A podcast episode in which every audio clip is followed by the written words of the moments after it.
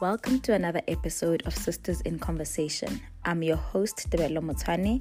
I'm an attorney by profession and the founder of a platform called Sister in Law, which is a platform dedicated to empowering women through legal education. On today's episode, I have with me Lubumba Kamugwamba. Lubumba is an admitted attorney who specializes in public law with a focus on government contracting and procurement. Lubumba also advises on administrative and constitutional law issues in regulated industries such as the pharmaceutical, consumer goods, and automotive sectors. She is frequently part of teams representing major clients in complex High Court review applications that are of significant public interest and importance. After graduating from the University of the Witwatersrand, Lubumba completed her articles at Webber Wentzel. She then worked as an associate in the firm's dispute resolution department before taking up a prestigious clerkship at the Constitutional Court of South Africa under the now retired Justice Edwin Cameron. Thereafter, Lubumba was privileged to be able to travel abroad to complete an LLM degree in constitutional law, corporate governance, and public policy at the illustrious Harvard Law School. She kept off her time abroad by completing a year long fellowship at the Global Network for Public Interest Law, headquartered in New York. Lubumba has been in practice for four years and is currently a senior associate in the public law and regulatory practice of a Big Five law firm in Johannesburg, South Africa. In her personal time, Lubumba serves on the board of a non-profit she helped co-found with other young professionals concerned about the systemic challenges facing South Africa's education system. She believes that education is the key to breaking the cycle of poverty in disadvantaged communities. Lubumba has an LLB degree, cum laude, from the University of Witwatersrand and an LLM degree from Harvard Law School. I hope you enjoy this episode.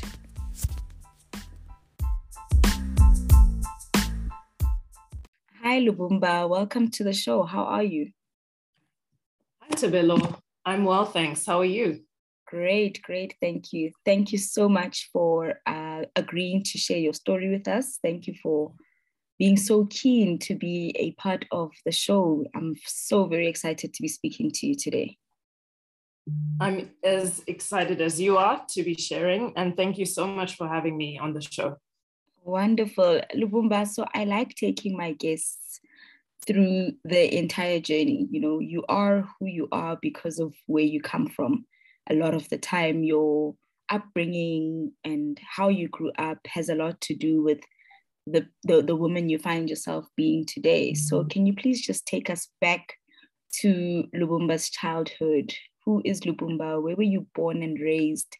How many siblings do you have? Were you raised by your parents or grandparents or aunts? Can you take us through some of your um, schooling and then we will speak about why you decided to pursue law? Tabelo, I was born in a country called Zambia um, in the 1990s. And um, about a year and a half after I was born, my parents moved to Johannesburg, South Africa, which is where I grew up and where I was raised. Mm. Um, my dad took up a job with a state owned entity, a Zambian state owned entity that had opened some offices in Johannesburg. Um, and that's how he came to move to Johannesburg. Mm-hmm. And um, we grew up in the northern suburbs in a time where there were very few Black families living in those areas because we had just entered into the 1990s and um, apartheid had not yet formally um, ended democracy had not yet formally come. So it was a, a, very strange time to be in the northern suburbs. Yeah, yeah. Of And even as a, as a kid, I remember we would have eggs thrown at our, our windows. Sure. Um, and all sorts of strange things, um, just bearing testament to the fact that um, white families were not happy with the fact that there was a black family in mm-hmm. the northern suburbs Mm. Um, there were still heavy racist attitudes. And I distinctly recall that being a part of my upbringing, especially when it came to entering schools and finding yourself as the one of few Black people in the class and um, uh, navigating all those all those issues. Mm, mm. Um, but I always remember my parents being very supportive. They still are. They um, gave me a good grounding and made sure that I lacked nothing growing up Mm. and that I was encouraged to be the very best person version of myself possible. Yeah, so sure. Yeah, that is very hectic. Did you did you grow up with any siblings? Oh yes, um, I have three brothers, Mm. all younger than me, and I'm I'm the oldest, um, only girl, and um, that in itself proved interesting um, in shaping my upbringing. I remember I used to climb trees. We used to make Mhm. mud balls. Um, I had a very carefree childhood um, and um, really enjoyed it to the full. But I did play my role, made sure to play my role as the older sister. Yeah. I think being the firstborn has shaped my perception of things and the way I approach life. Always had a sense of responsibility towards um, my siblings, towards my family, Mm. and um, even in the work that I do, I feel a strong sense of responsibility Mm. towards um, society, towards my community. Sure. And your your brothers were, you know, a lot younger then. How did they interpret what was going on in terms of, you know, the the racist acts, the throwing of eggs? Did you guys ever have conversations about racism or did you not have a term for it? Did you were you not able to explain to them what was going on and why this was happening? It was a challenging and um, complicated experience. Um, one way of explaining it is is with reference to where I'm from. Being from Zambia, um, we we weren't conscious of the fact that we were black. We were just people, um, yeah. Hmm. and and that isn't how people are are, are necessarily identified in Zambia. Hmm. Um, it's not oh that black guy. It's just that guy. Yeah, yeah. No, I hear you. So I remember being seven or eight in primary school and it, it dawning on me that, oh, I'm Black. Um, and sort of grappling with the identities and the ways of um, categorizing people in South Africa that had become so much a part of how people interact. The legacy of apartheid still lives on. Yeah. You Um, know, just Yeah. Yeah, just just hearing you say that uh, reminds me of how a lot of the time I've actually never heard a black person say that they don't see color.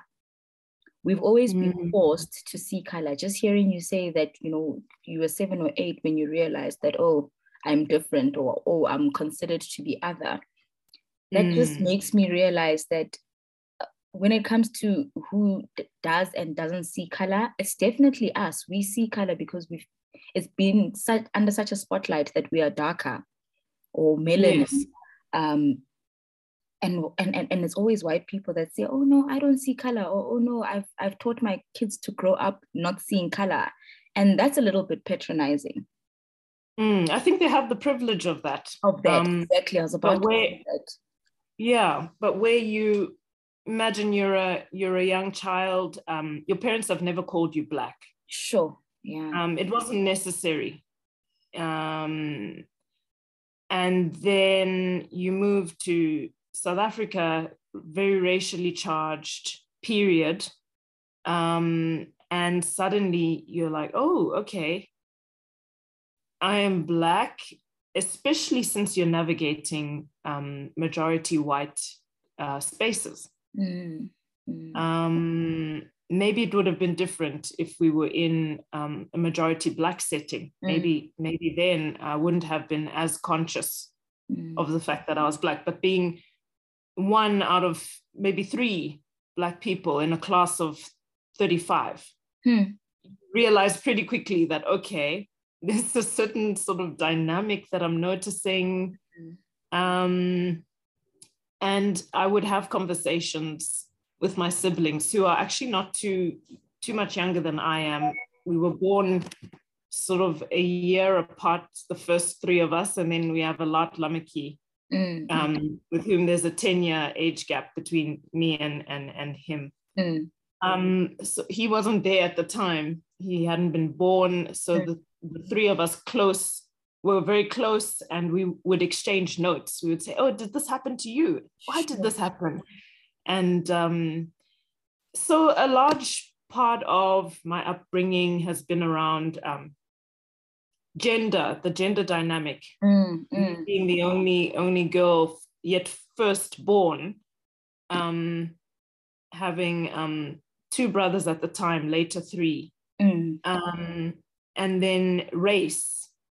Um, and um, I remember having this strong sense of justice from an early age that things, that it is important for things to be set right mm, mm. and for things to be done properly and people to be respected and um, there to be equality Mm. Those were things that I felt even as a young girl because of these intersectionalities mm. that I had to navigate. Sure. Thank you so much for sharing. When when you say gender dynamics, it wasn't so you know from the offline conversation that we had about uh, your your dad and the conversations that you used to have it wasn't so much of your family that was highlighting the fact that you're a you know firstborn girl child. It was society you know. I remember mm-hmm. with with my cousins there's so basically my uh, my uncle has three three three daughters. And growing up everybody always used to be like you guys need to try for a boy you guys need to try for a boy you know people mm. um having an opinion on your marriage or your relationship and almost as if to say your girl children are inadequate and they will be validated by the birth of this boy.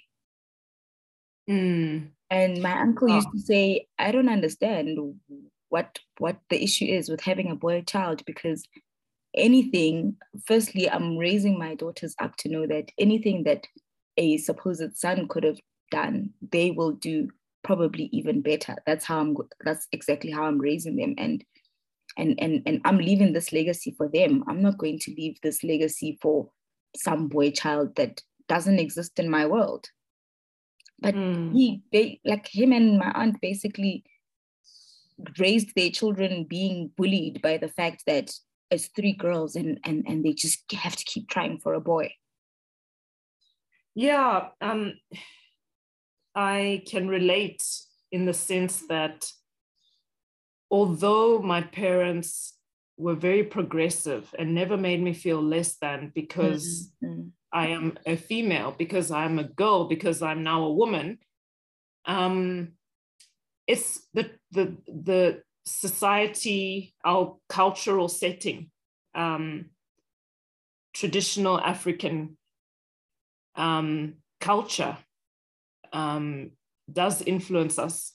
As I said, being from Zambia, um, though moving to South Africa, we often visited home and you'd meet with relatives who had those sorts of attitudes. Mm.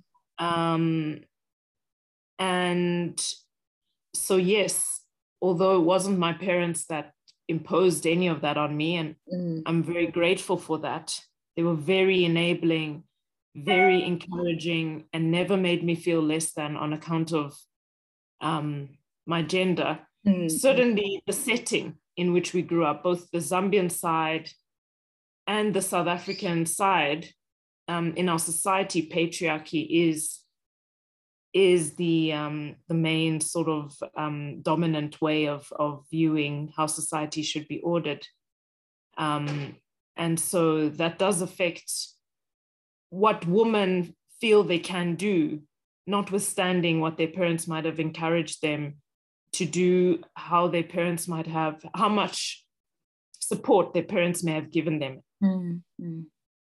So true. Sure. Thank you. Thank you so much for sharing, Lubumba.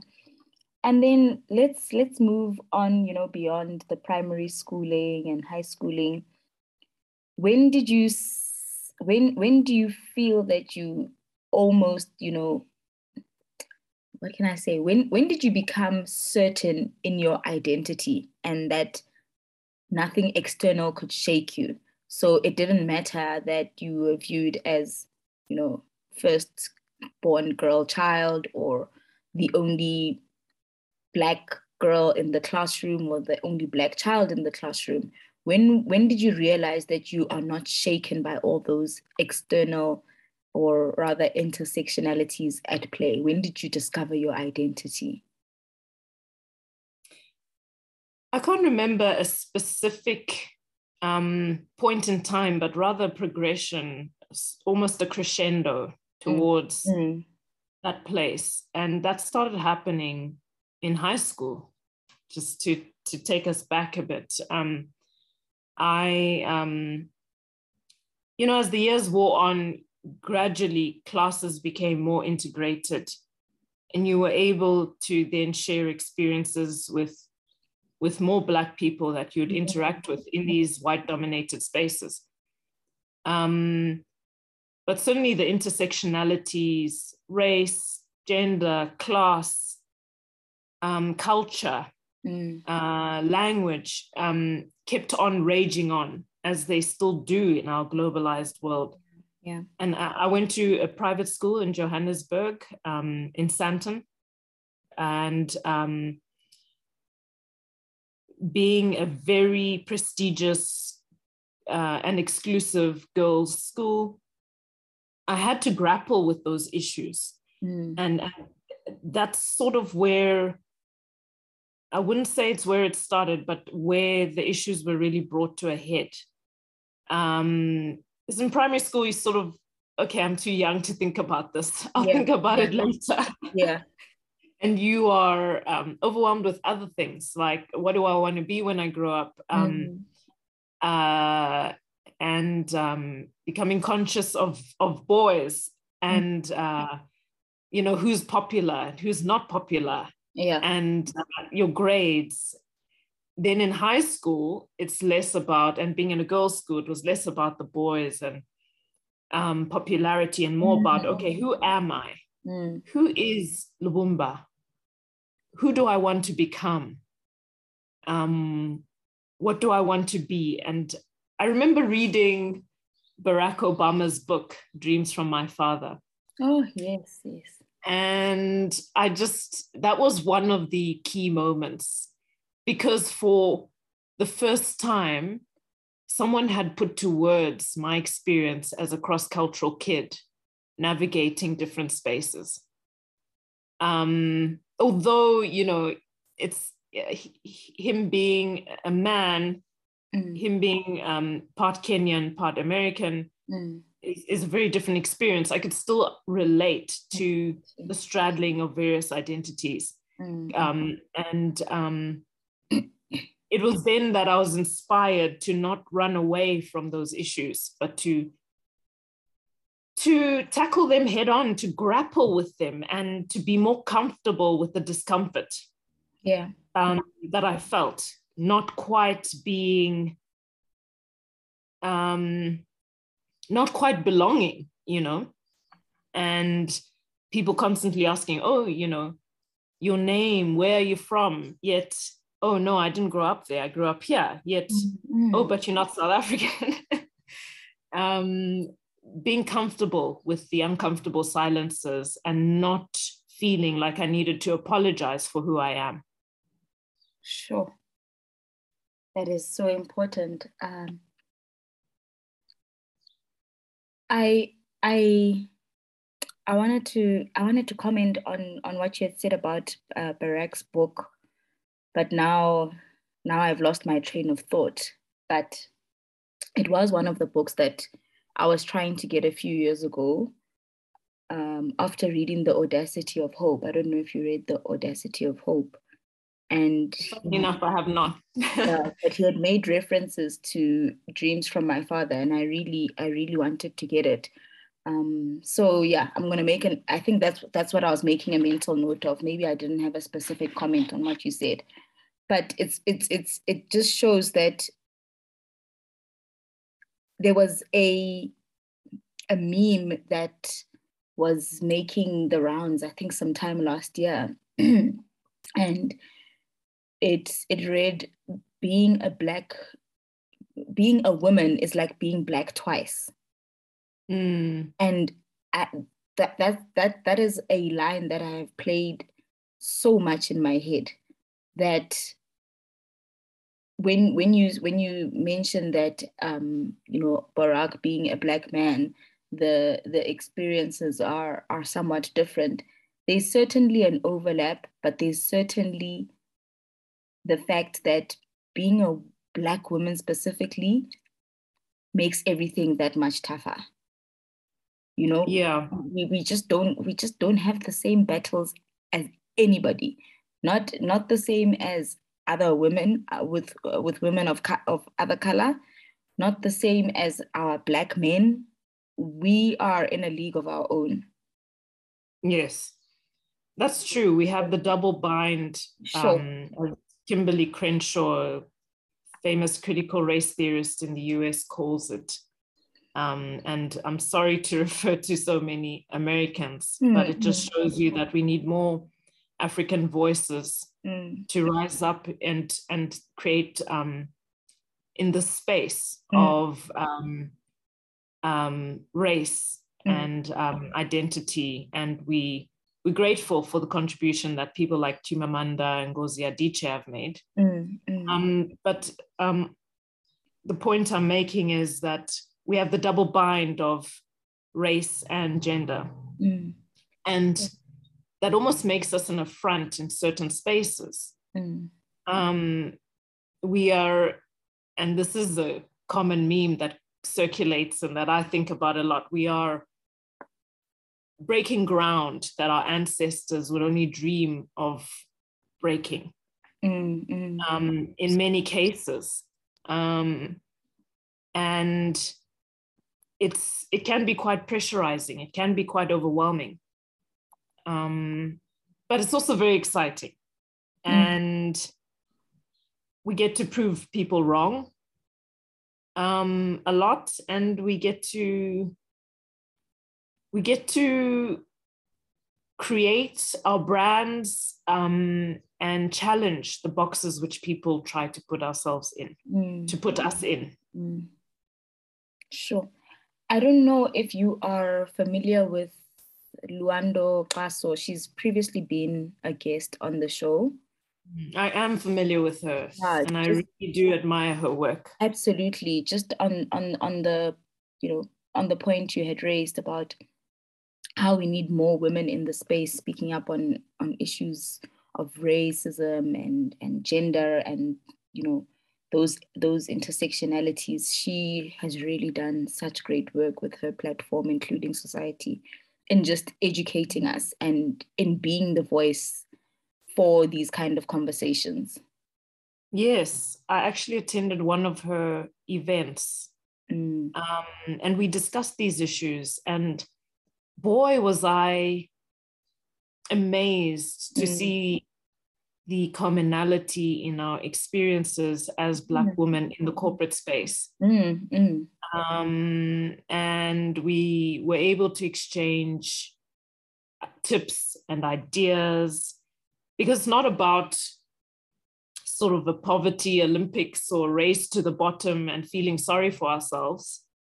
At the end of the day, we need to come up with strategies to mm. overcome the challenges we face mm. and to ensure that our children, our daughters in particular, um, and our granddaughters will live in a better society than, than we lived in, will have more opportunities than we even had.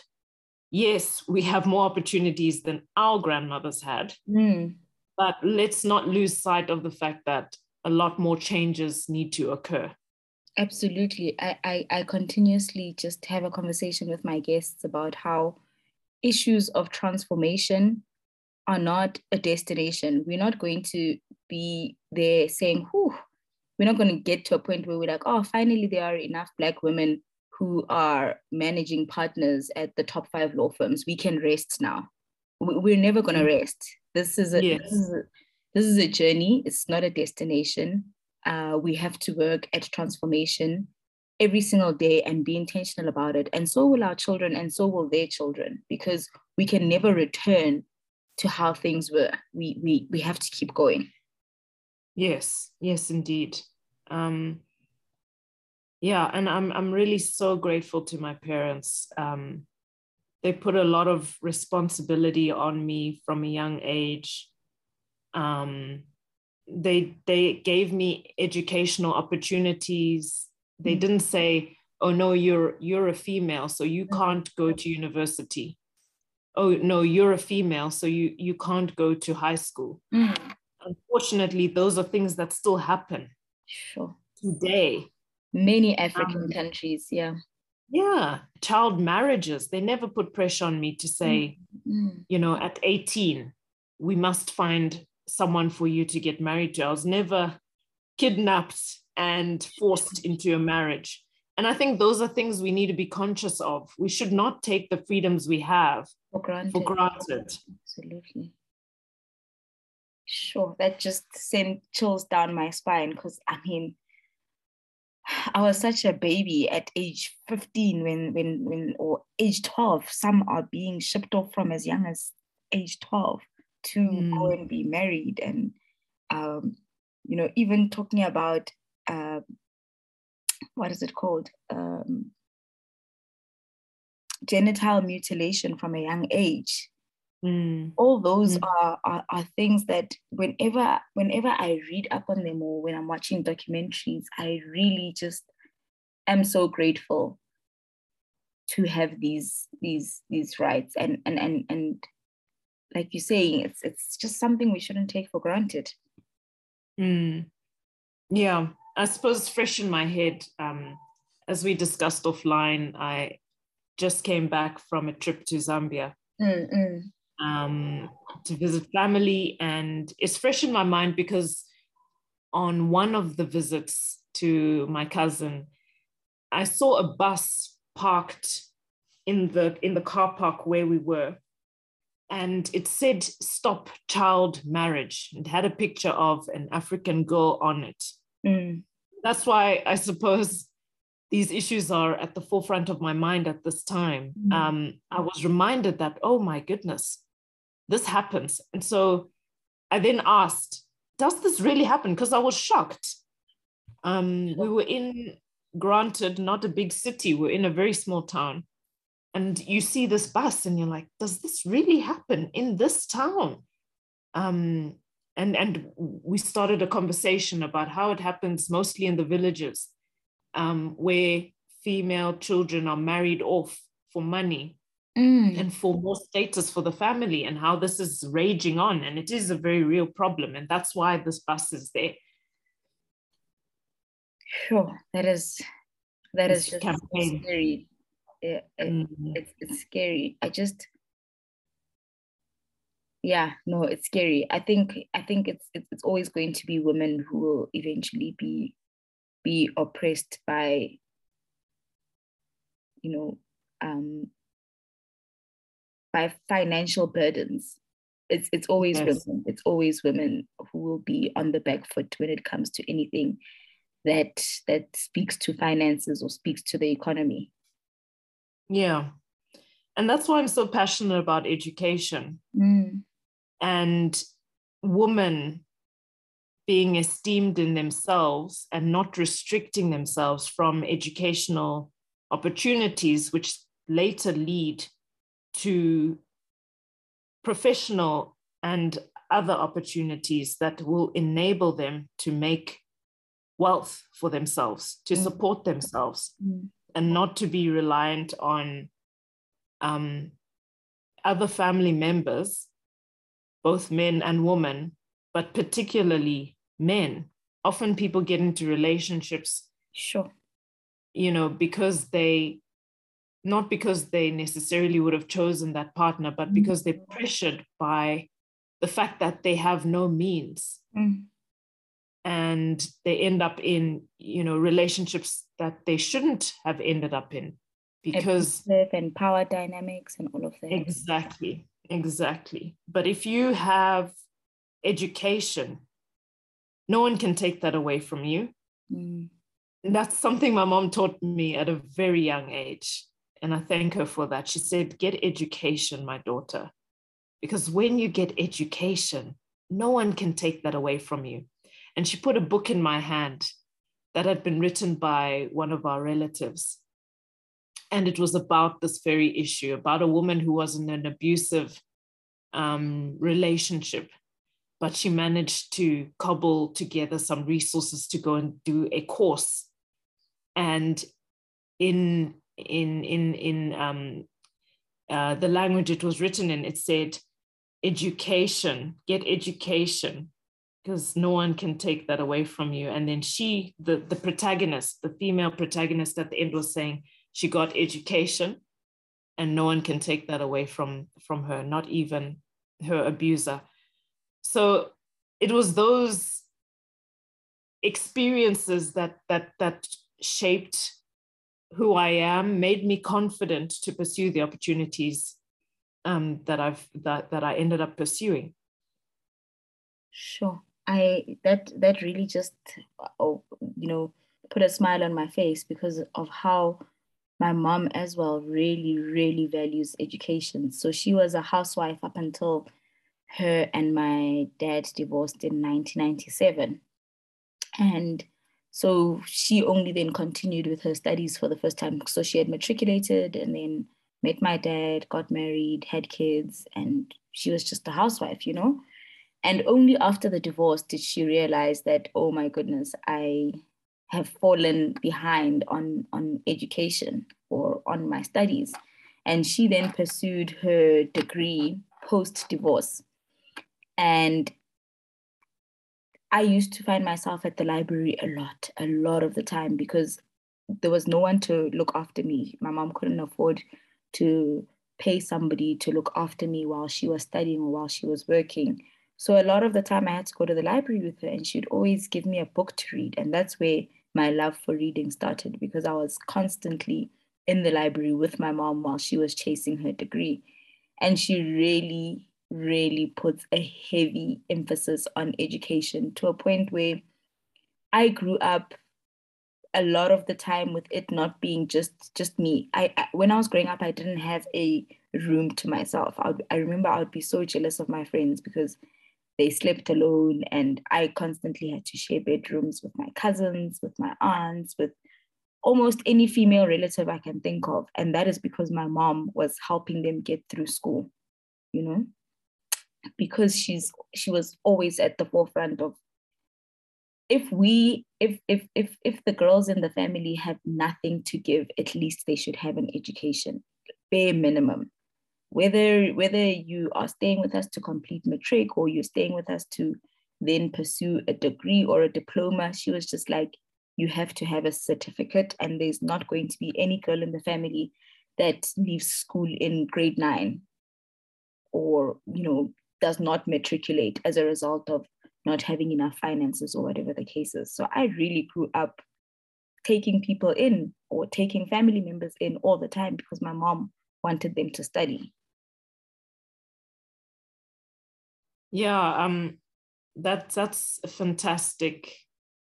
Um, some fantastic role modeling that that that I think your mom did there, and kudos to her on on being the example because she didn't give up on life after that setback. Um, a divorce during those times would have been um, quite difficult to navigate, yet she persisted and went forward. And I think mm-hmm. so many of our mothers my mom is also an example of that. Um, mm. She she was a housewife as well. Mm. Um, um, she was restricted in the work that she could do. In fact, she was not entitled to work because of the type of visa that my dad had, mm. and that she was to in her passport it was stamped to accompany spouse oh my only Sure. so for seven years, uh, almost eight years, she she stayed at home with us and raised mm. us. Mm. Um, but she um, she you know did Tupperware, would do whatever she could to ensure that um, she could contribute, and she um, later went on. So many years later, she started working with my dad, and then years later did her masters.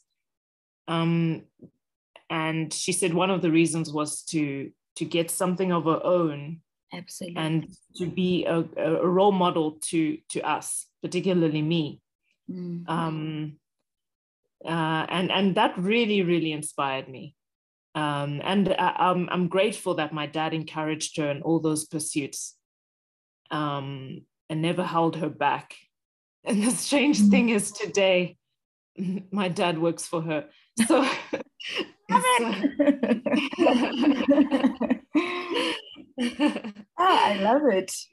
So yeah, it's um yeah, um those those all those scenarios, um helping relatives as well back home, funding their education and uh, evangelizing this thing of education mm, amongst cousins who you find when you visit home who are feeling hopeless, who are feeling like they don't have opportunities, or maybe just hanging around with the wrong company, encouraging them in their studies. And um, to those who take the advice, seeing the improvement is, um, is very inspiring. And we, we, we have to continue these conversations and make sure that no one who, who um, wants to succeed is left behind. Sure. Yeah, absolutely. Absolutely. Oh my goodness, Lubumba, I realized that um, we've had so much to speak about on everything except the real reason we are here. we're fast running out of time. I I I I, I could listen to you all day actually. uh, this is exactly what Lekonolo told me. She was like, "Don't get bitten by the Lubumba bug because you could literally listen to her all day." Um, she did warn me against this. uh, so I I just want us to move on from, uh, you know, the, these conversations, a lot of it had to do with your upbringing. Can we speak about a little bit about your your challenges that you may have faced during your articles? I see here you graduated from the University of the Witwatersrand and then you started your articles at Webber Wentzel. But I think to also keep the same theme going throughout our conversation, what I specifically wanted to ask is looking back to when you first started your articles and where you are now and where you're headed, what specifically on issues of transformation, whether gender dynamics or race dynamics, what do you think we as Black women in the profession can do to ensure that we leave things a little bit better for the for the for the students coming behind us or the young graduates coming behind us um, I'm currently reading The Black Girl's Guide to Corporate South Africa yes. by Mbali Sikakana. Mm-hmm. And um, I'm still reading it, but I, I listened to a, a, an interview that she did with another young Black female um, professional uh, mm-hmm. doing similar work to you, Tebelo, actually mm. um, on Power FM. And they said something that I fully agree with, which is why I'm repeating it. Mm. Is um, we need to make sure we're healthy first.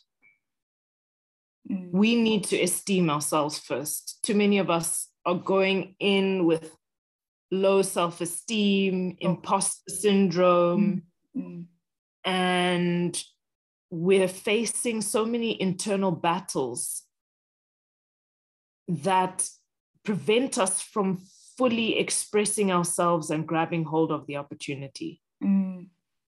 We, we need to do a lot of work on ourselves and because you as they said and as you know we've seen on memes Mm, mm. you can't pour out of an empty cup Yeah. The best the most selfless thing that you can do is actually to work on yourself Hmm. um because then you can let your example speak more than your words Sure. Yes. and that's my encouragement to to us as black female professionals let us work on ourselves Mm, let us get rid of this imposter syndrome let us feel worthy of the opportunities that we have received mm, um, let us um, learn to articulate ourselves with confidence and poise and grace. Um, let's learn how to lead ourselves before we lead others. Sure. That's that's what I think we should do. Yeah. Yeah. Hmm. I hope I got all of that down. I was quickly writing and rushing through it. sure, thank you. That is so so important. Um, yeah, the only the only way we are going to make things better for for for those coming behind us is is if we pour into ourselves. Uh, we need to use as much energy as as as fighting injustices to also pour back into ourselves. You know, that's very important. Yeah.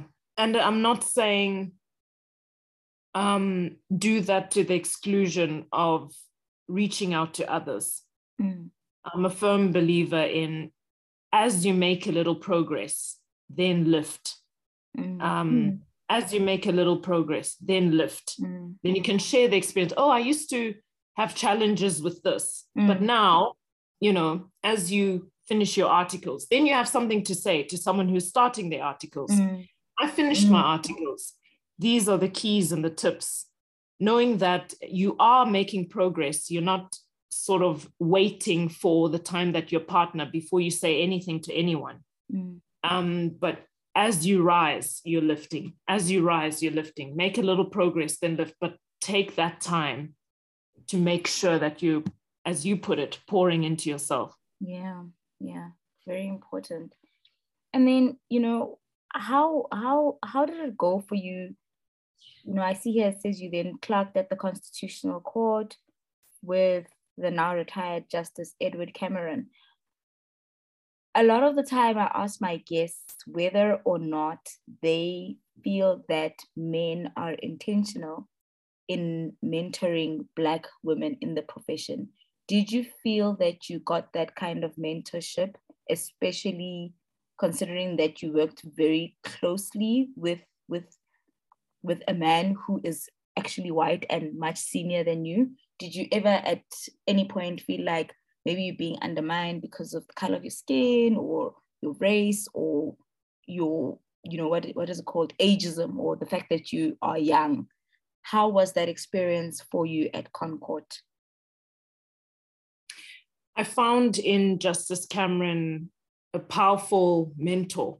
Mm. Um, he's still a, a mentor today, Mm. um, and I still interact with him regularly. Mm, Um, and the strange thing is that, um, well, it's not strange, um, and you may have heard other people say this. Most of the people that have opened doors for me, that have mentored me, mm, um, have actually been white men. Hmm. Um, when you hear that, you at first think it's quite strange, mm, but it's not strange if you look at the demographics mm. oh yeah of, of yes. who holds, um, you know, the, these positions Mm, in our society. mm, Um, then it then it makes more sense, right? But I suppose it does have something to say of how we need to improve as as women to open opportunities for each other. But I don't want to give us such a bad rap, mm, having said that, having qualified that it is the demographics. Um, and and um, if if those that are in power and in these positions of influence are still mostly white males, particularly in a profession such as law, yeah, then we can't give ourselves that much of a bad rap, but we should be conscious of it and conscious to try and give other women opportunities and and lift um, other women up as we go up. Mm. I I given Justice Cameron's uh, role as a, a human rights activist, um, I felt accepted. I felt um, that he was a firm supporter of me pursuing um, my goals within the profession and to this day continues to be and I'm, I'm, I'm, I'm very grateful for that and I think he was uniquely positioned because of his passion for human rights, mm. because of his activism, because of the fact that he is himself somebody who's experienced discrimination, him being a, a gay man. Um, so I I'm grateful that he he um, really um, provided support and has always said, "Let me know how I can help." And I I, I really do value that in a mentor, and um, I'd encourage young African females to not just seek mentorship from people who look like them. Absolutely. Yes, yes, you do need that because mm. they understand your experiences. Mm. Um, but um, to seek mentors from other races, to seek mentors um, who are male, mentors who are female, um, other cat- categories of gender, and to challenge themselves um, by trying to see the way they see things. And um, that that sharpens you it makes you more of a holistic uh, person mm. being able to see other people the way other people might see things mm. um, that that how you see things is not how everybody sees them Absolutely. and that that makes you more able to interact with different types of people mm-hmm. and and be relevant to to those people and i was going to say that um you know a lot of the time we we almost have this linear approach or yeah when it comes to issues of mentorship we always think that it just has to be it always has to be somebody who's relatively older than us, relatively more experienced than us, uh, same same color, same background, or whatever the case is. But a lot of the time, we really underestimate how how much of a difference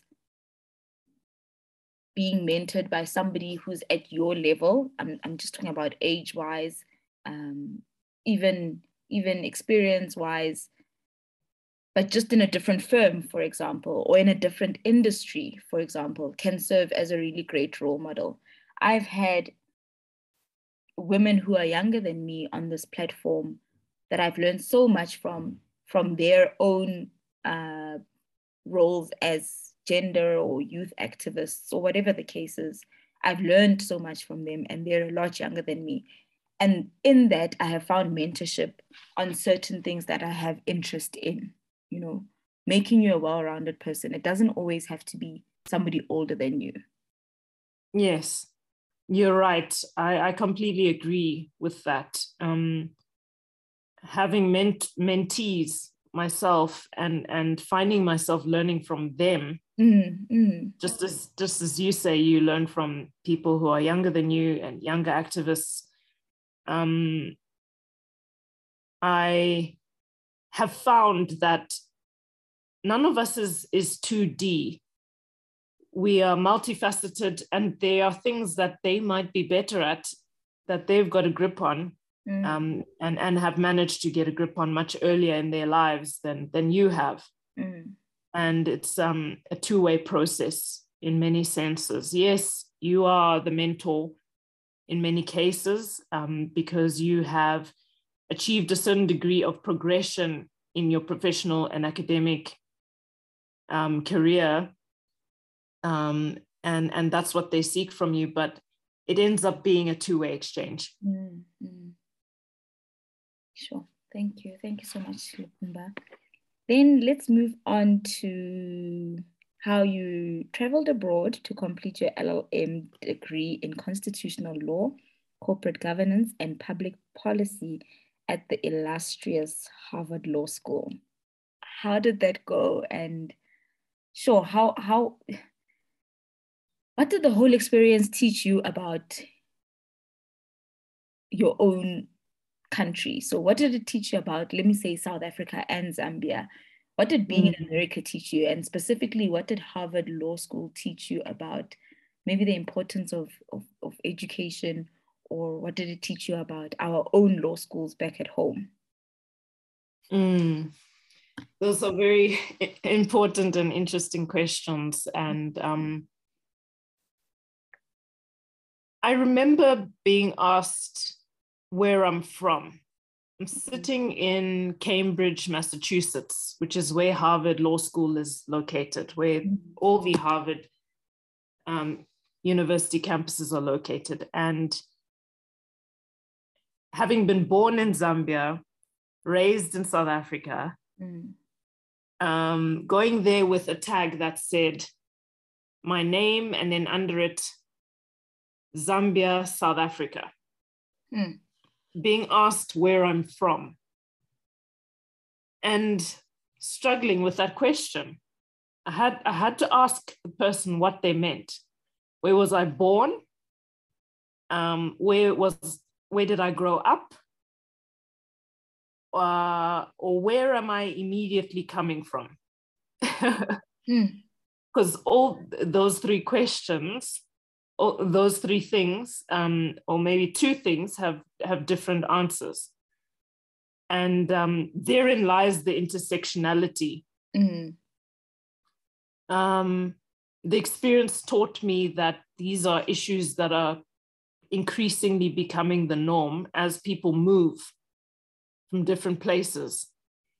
And it shouldn't be seen as unusual for people to move around to be born in one place and to grow up in a different place, mm. maybe even to to relocate later. It's becoming the experience of of many people. People are becoming um, socially mobile, if if if I could use that term, to mean that they are they are they are not settling in one place. And certainly that was my sense from interacting with people, classmates who had, in some cases, lived in six different countries.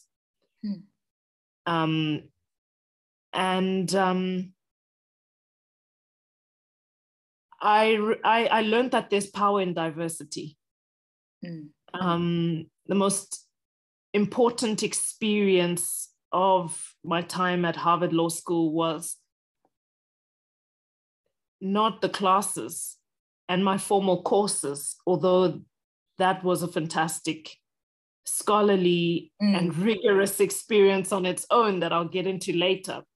But my interactions with my classmates. For the first time in my life, I met someone from um, Colombia, people from Peru, people from Mexico. I'd never, ever met someone from South America. Mm. So um, understanding that they have a unique cultural and historical context that they're coming from. Um, and they had their own challenges based on the places that they had been in and and and that we could learn from each other's experiences and even if we might disagree on certain things um, I'm a Christian. And so, you know, as you can imagine, mm. people wanted to put me in the Republican box. Mm, mm. Because of how, because of my faith, like, oh, you're a Christian, oh, you must be Republican. Oh, I'm like, uh, I don't even come from here. I don't. in South Africa, we've got many parties. We're not bipartisan. Exactly. I don't know what this Republican thing. I don't like this box. You're trying to place me in. And so having those conversations and saying, why do you think that I'd fit into the Republican mm-hmm. box? Why do you even want me to fit into the Republican box? If I'm an African, I'm coming mm-hmm. from Africa, I'm here to study, I'm going back.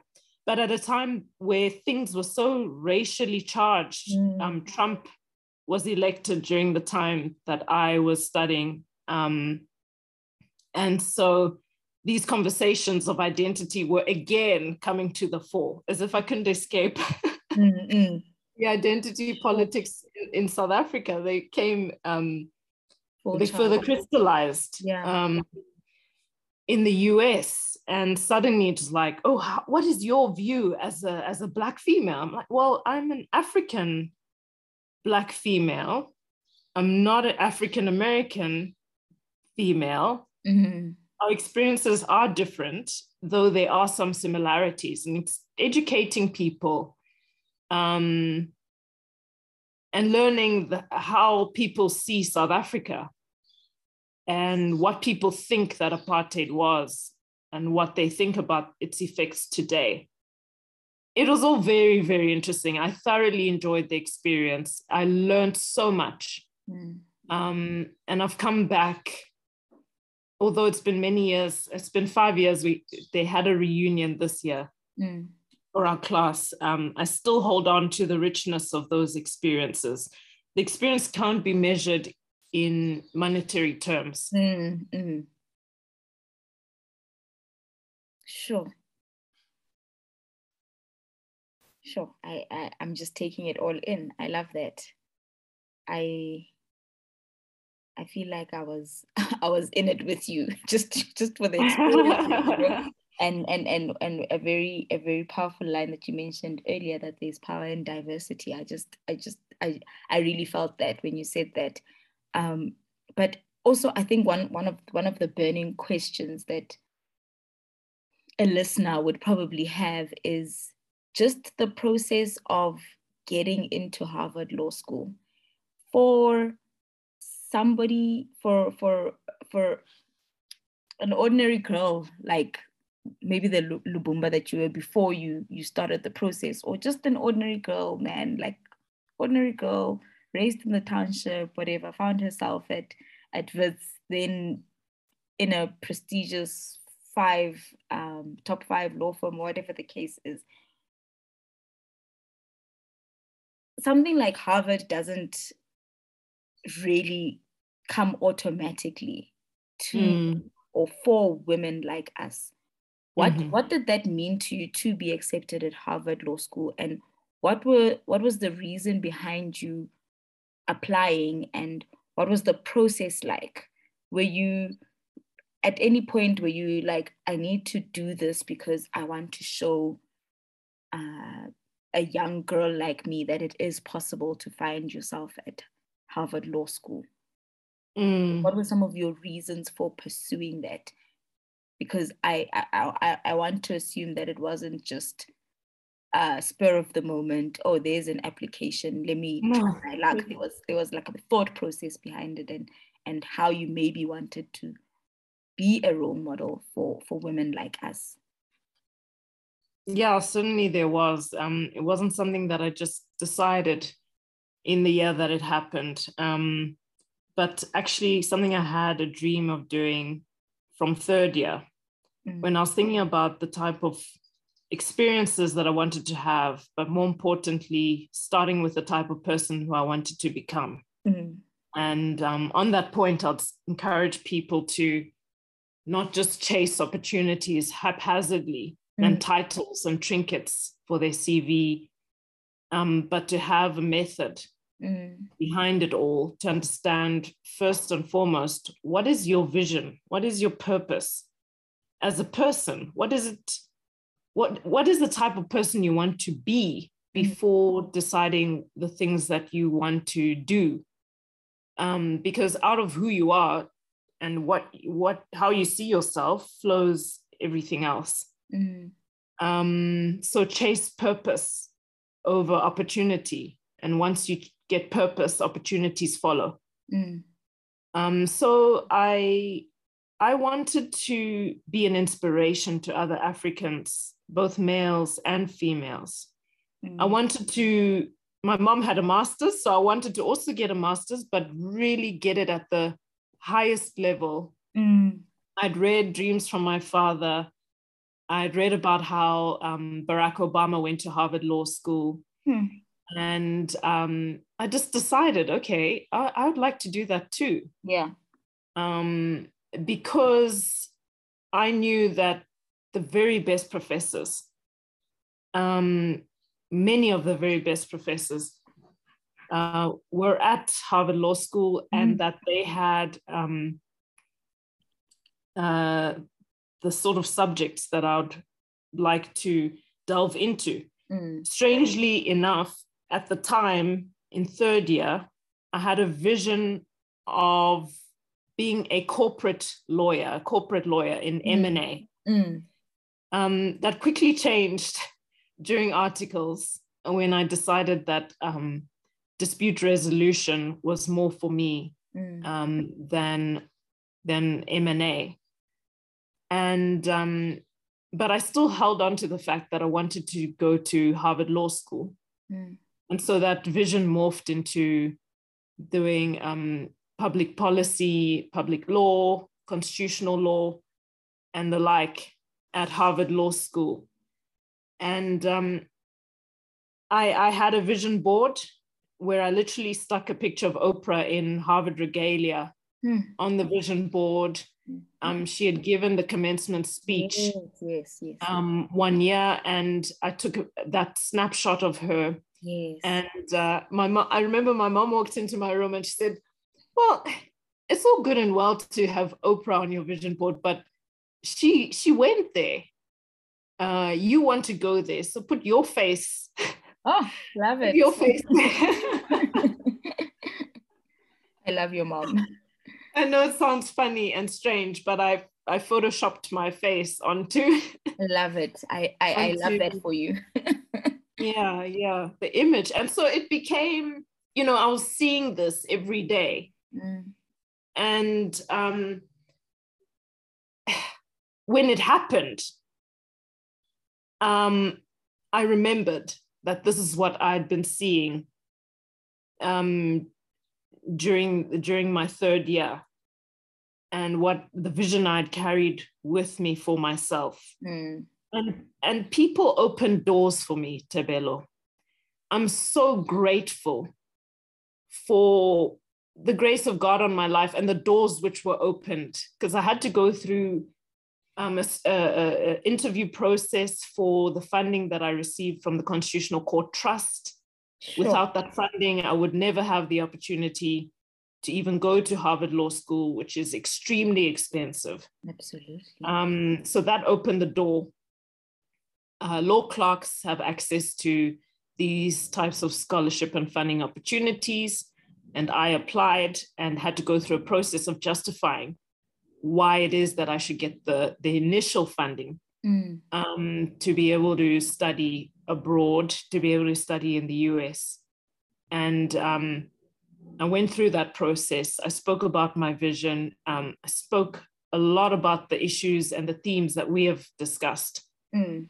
Um, about being an African woman, about the unique challenges that poses, and what I wanted to um, achieve by going to Harvard Law School, um, the, the example that I wanted to be to other African women, and um, what I wanted to do with um, the further studies once mm-hmm. I'd completed them in South Africa.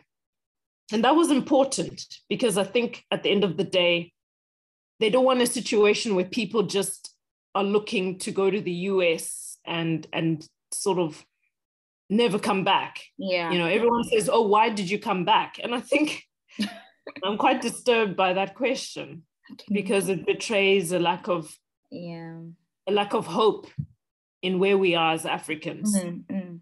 and a lack of people wanting to contribute, but rather, I mean, people have their own reasons for moving. I'm not slating them But I'm saying for myself, I wanted to ensure that I was going to come back and contribute to the African project yeah. with the newfound knowledge, um, with the further knowledge yeah. that I had obtained. That is so important. So, so important. Thank you. I suppose another question would then be that constitutional court trust fund, do you do you would you only have access to it if you were previously a clerk?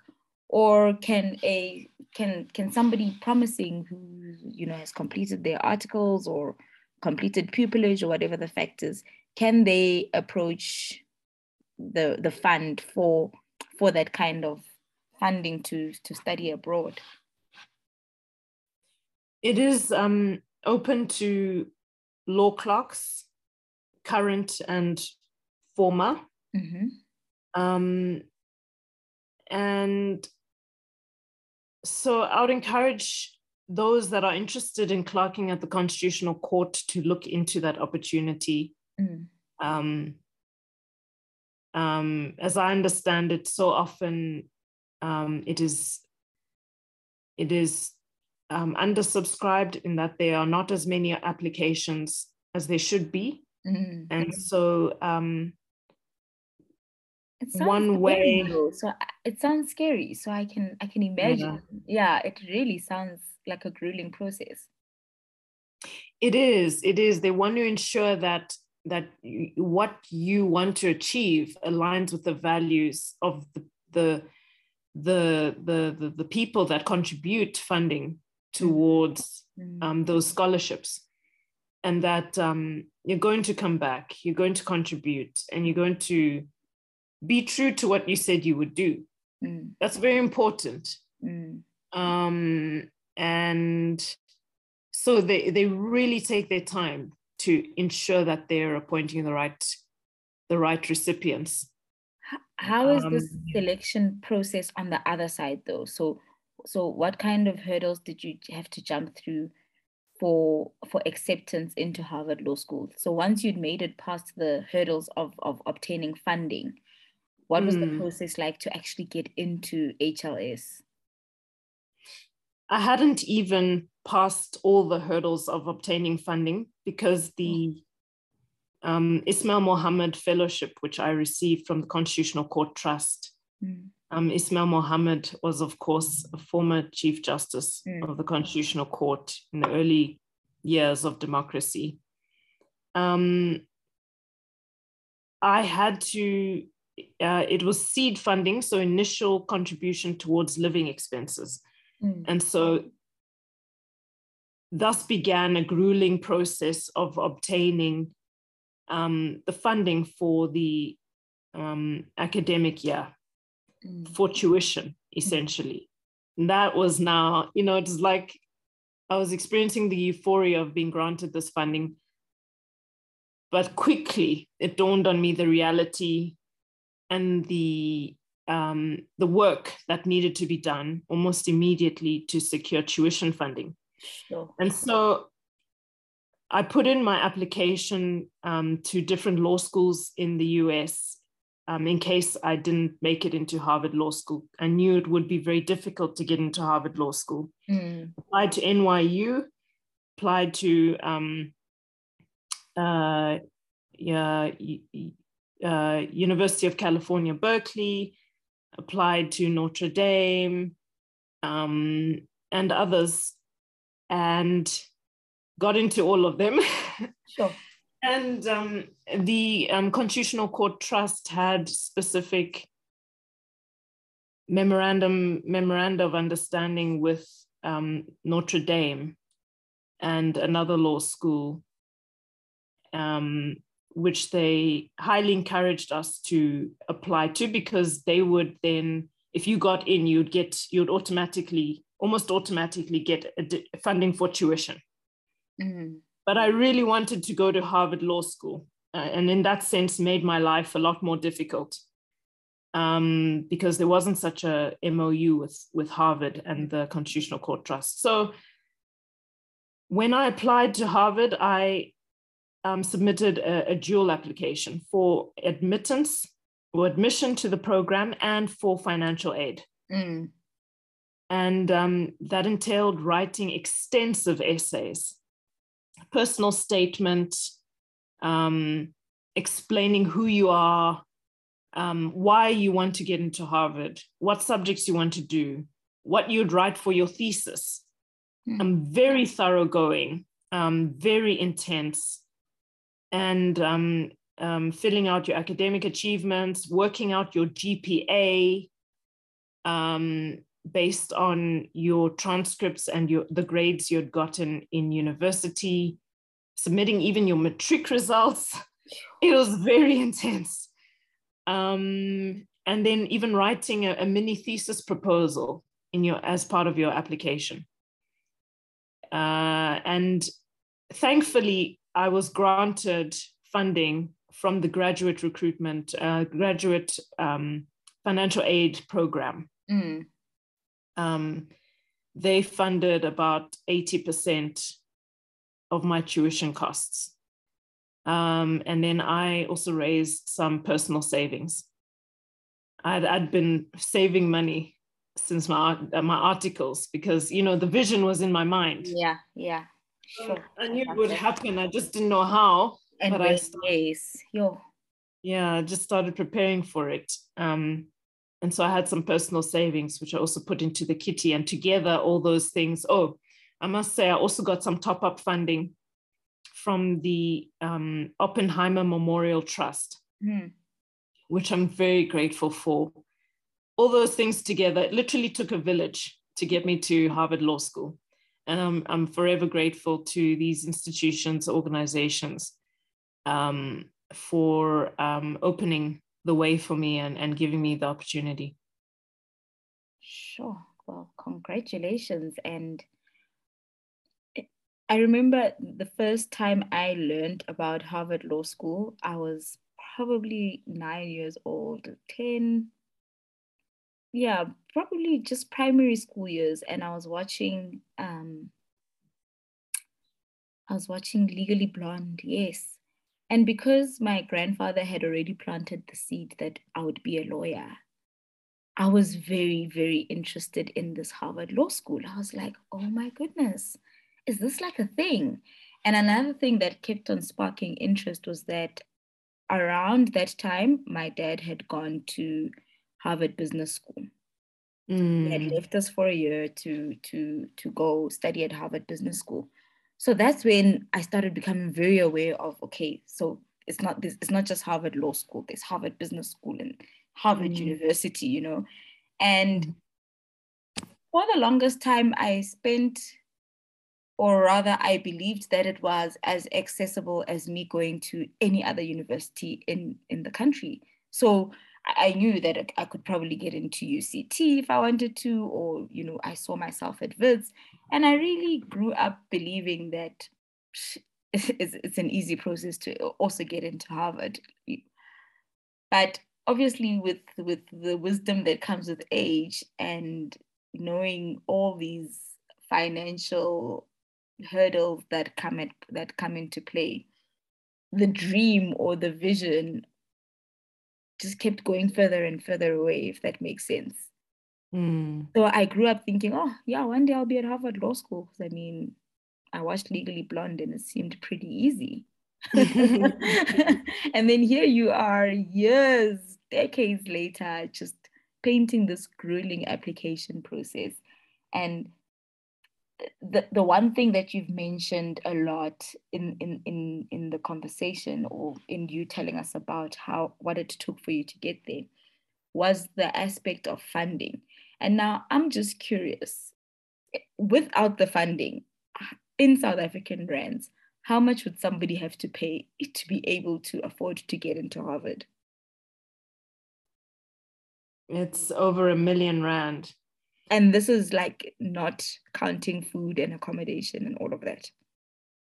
Um, yeah, that is probably excluding food and accommodation when I when I look at it in terms of the 2022 rates. Sure. So Yeah. so basically in order because I, I I assume when you go you also want a decent quality of life. So yes, so one you would, want to go and and yeah. be starving. So one would Um, be looking at maybe yeah. like two million rand. Probably. Um, I haven't done the maths. Yeah, Um, and the conversions sure. as at 2022, Mm, but mm, certainly that was my Im- impression mm, at the time that I went. I, I remember realizing that with this funding that I've received, I mean, if I was funding my own way, uh, well, it would have firstly been impossible yeah. I didn't have that money on hand. but um, if I was to do that, I would have to take out a, a loan um, of about that amount. Yeah. And Yeah. um, I had to grapple with the fact that, okay, this amount of money would be able to purchase me uh, uh, uh, an apartment, uh, a, a small A long-term investment, basically. yeah, yeah, Yeah, yeah. So yeah. I'm I'm that is what I'm spending on further studies. Coming to grips with that. And then putting realizing that that's fine. You know, you Mhm. take it into the bargain because you put you place value on education Mm. as a lifelong investment a- yeah, yeah. Uh, and not just the now Yeah. and immediate gratification. yeah. And yes, it was a sacrifice. I was leaving um, active employment to go study. By that time, I had I had done articles. I'd spent some time as a, a junior associate before going to clerk at the Constitutional Court. Mm. Um, the expectation would have been after clerking to go back to where you were and to continue practicing to quickly build up those um, post qualification experience years um, to create a career for yourself. So everyone was like, well, not everybody, but quite a few people said to me, What are you doing? Sure. what are you doing? I mean, it didn't make sense to them. Mm. And but it doesn't have to, right? yeah, you have an LLB from Wits. Um, it's about practice at the end of the year. You need to rack up those those practice years. Why do you want to go to Harvard? I mean, our universities are, are, are fine. You have an LLB from Wits. Like, what what is this drive?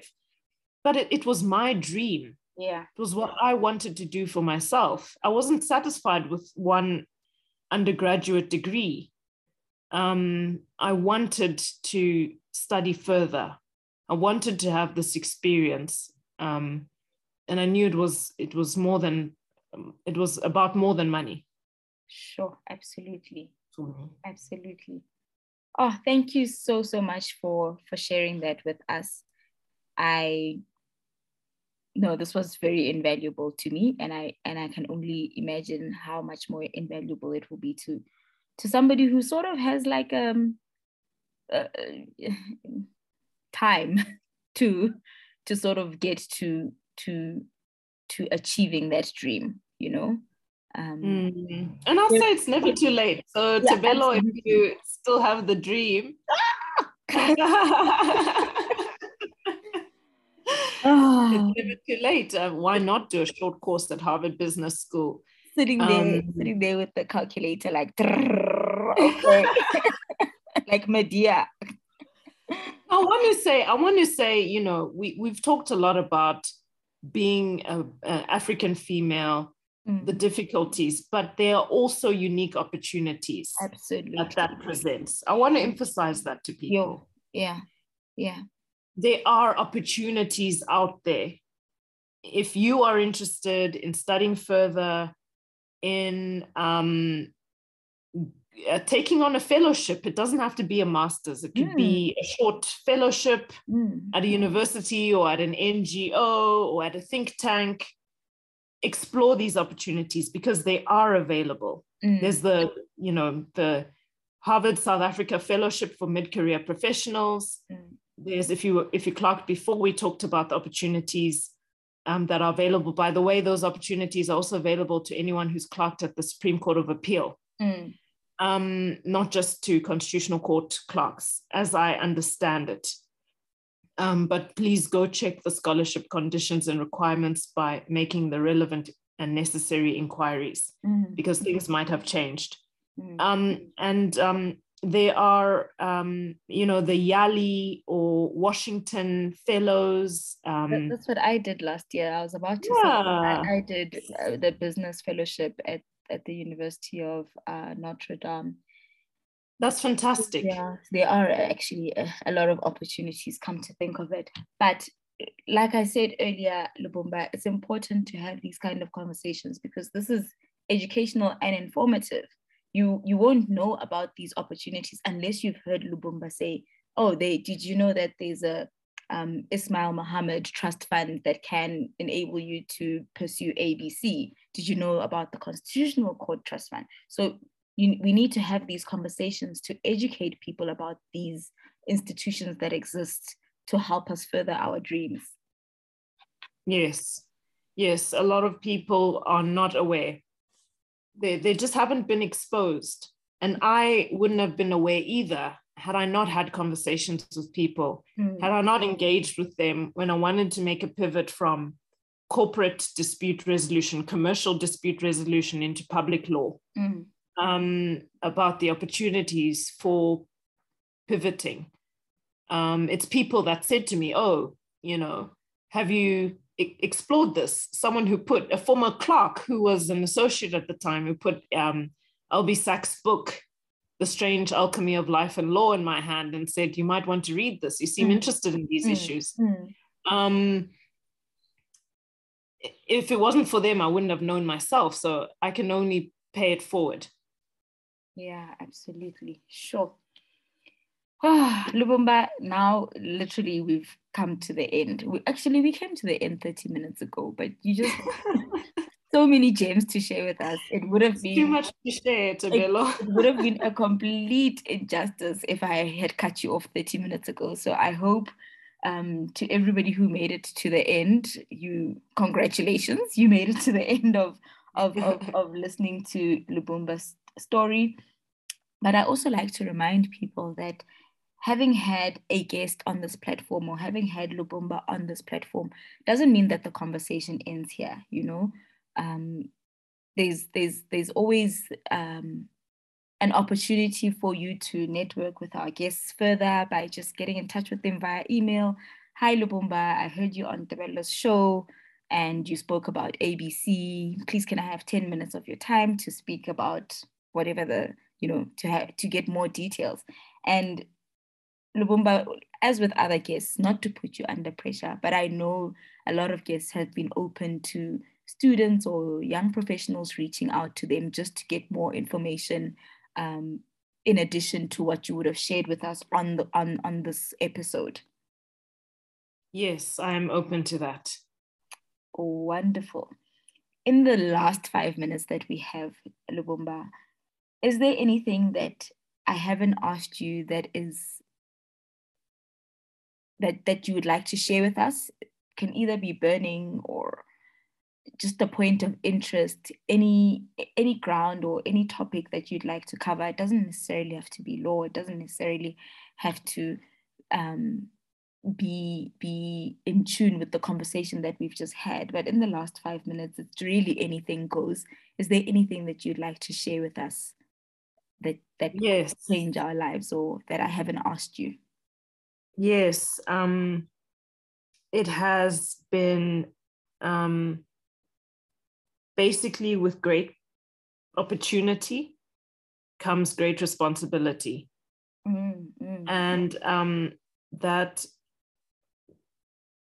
your end of the bargain when you receive opportunities like the opportunity to study towards a degree of your choice, mm, opportunity to work is to bring your best and to work hard because n- nothing is owed to you. mm, Um, and everything we get, this life we live and and the air we breathe, it's a gift. And it's not, it's not um a given. And the best way we can respond is by bringing our best, not taking shortcuts, mm, not trying to um, swindle our way through or just have the look and have the glamour of it without the substance. And that requires hard work. Yeah. Um, these opportunities didn't just come out of nowhere as, as, as much as I was blessed and people opened doors, there needed to be some substance that encouraged them to do so. And that has been hard, hard work, mm. long nights, early mornings, mm. honing my trade. Mm. I'm still on the journey. I still have a lot more hard work to go to developing into the specialist in public law that I want to become. And so, for those who are willing to embark on this journey, um, remember, remember, remember there's no substitute for working hard and putting in the hours and honing your trade. No substitute for working hard. Thank you. Thank you so much, Lubumba. It's been an absolute pleasure having you on the show. I can't wait to catch up with you a few seasons from here to to find out what what you are up to in in or what you're going to be up to in the next few years. So I wish you all the best of luck. Um, yeah, that's all. I wish you all the best of luck with your future endeavors. That sounds like sounds like a regret. We regret to inform you email, but they always like good luck with your future endeavors, and I'm like, no. we regret to inform you that you've come to the end of this podcast. That's fine. Thank you so much for having me, Tebelo. I've thoroughly enjoyed it, and I hope by being open and sharing my story, I've encouraged many. And um, I look forward to continuing to be part of the discussion. Thanks so much. Thank you. Thank you.